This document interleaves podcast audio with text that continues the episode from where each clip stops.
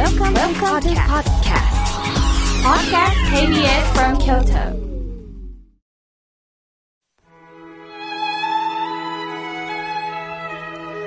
改めまして僧侶の河村明慶です明日は鉄道の日です鉄道といえば皆さん何を思い浮かべますか？私はまず同様の線路は続くよどこまでもという歌詞が浮かびます子供の頃からよく歌っていました私の生まれは北九州市門司区です。最寄りの駅は重要文化財になっている JR 門司港駅です。実は来年リニューアルするんですよ。始発でもあり終点でもある九州の玄関口です。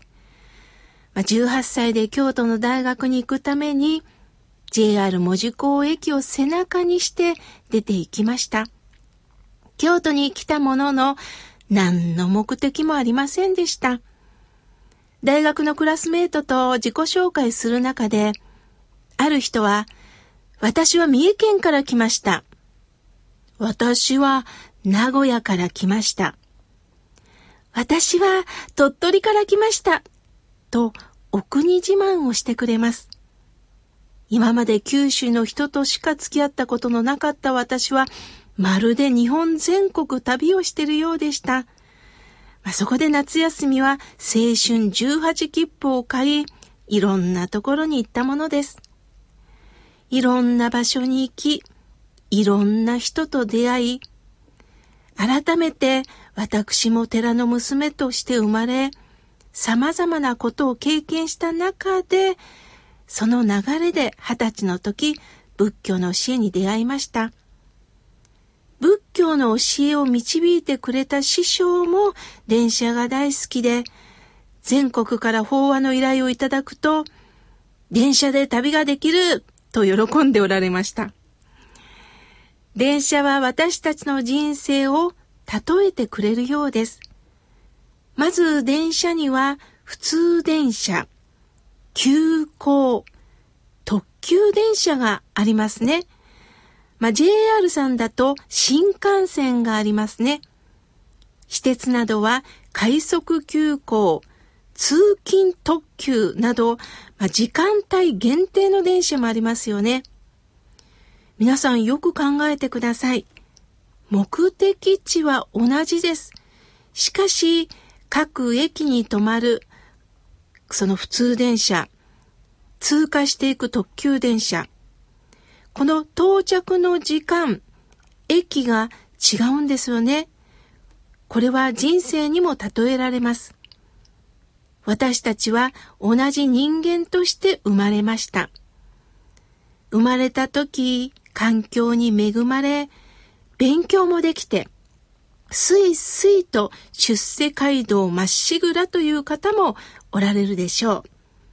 逆にもう学生時代から挫折し、途中下車しなければならなくなった人、脱線した人生を送った方もおられるでしょう。普通電車のように特急電車に追い抜かれたという方もいるでしょう。廃車となり切り捨てられたという方もおられるでしょう。私も学生時代は追い抜かれてばかりでした。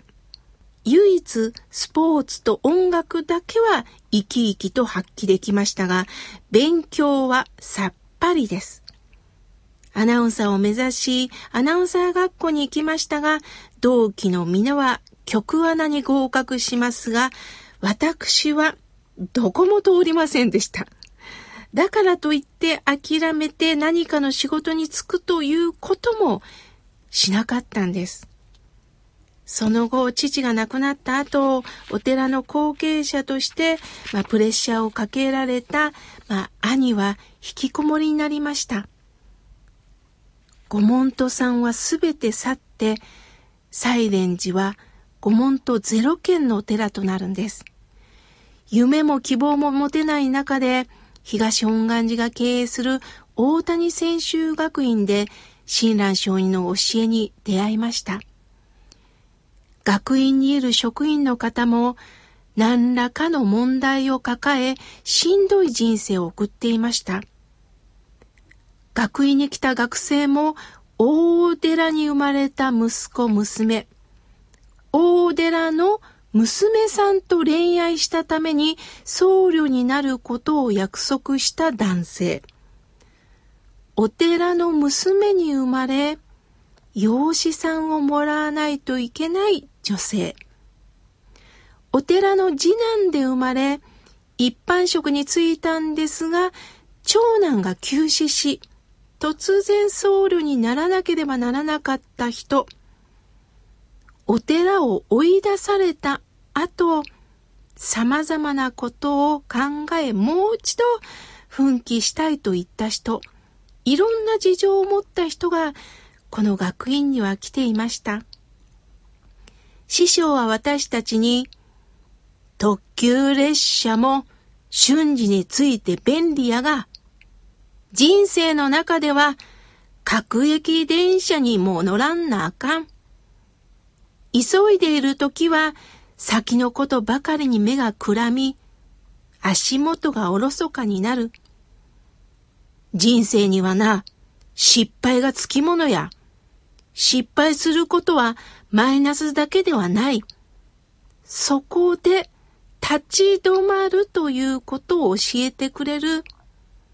これが大事なんやっておっしゃいました。今までは生き遅れることは惨めだと思っていました。人並みに生活できないことは哀れなんだと思っていました。しかし、いろんな人と出会い、それぞれが苦労していることを知ると、この苦労は個性でもあるんだなぁと思えるようになったんです。また、電車から教えてくれるのは、電車って皆さん、切符を買わないと電車に乗れませんよね。まあ、今でこそね、電子マネーがありますから、まあ、改札のところをポンポンとタッチ、カードをね、タッチしたら乗れるんですが、基本は切符を買わないと電車は乗れません。すると切符の買い方っていうのは、まずどこの駅から乗るのかということと、目的地はどこなのかということを考えないと、決めないと、切符は買えませんよね。これも人生を例えるようです。今、このラジオを聴いてくださってるあなた、どこに立っていますか？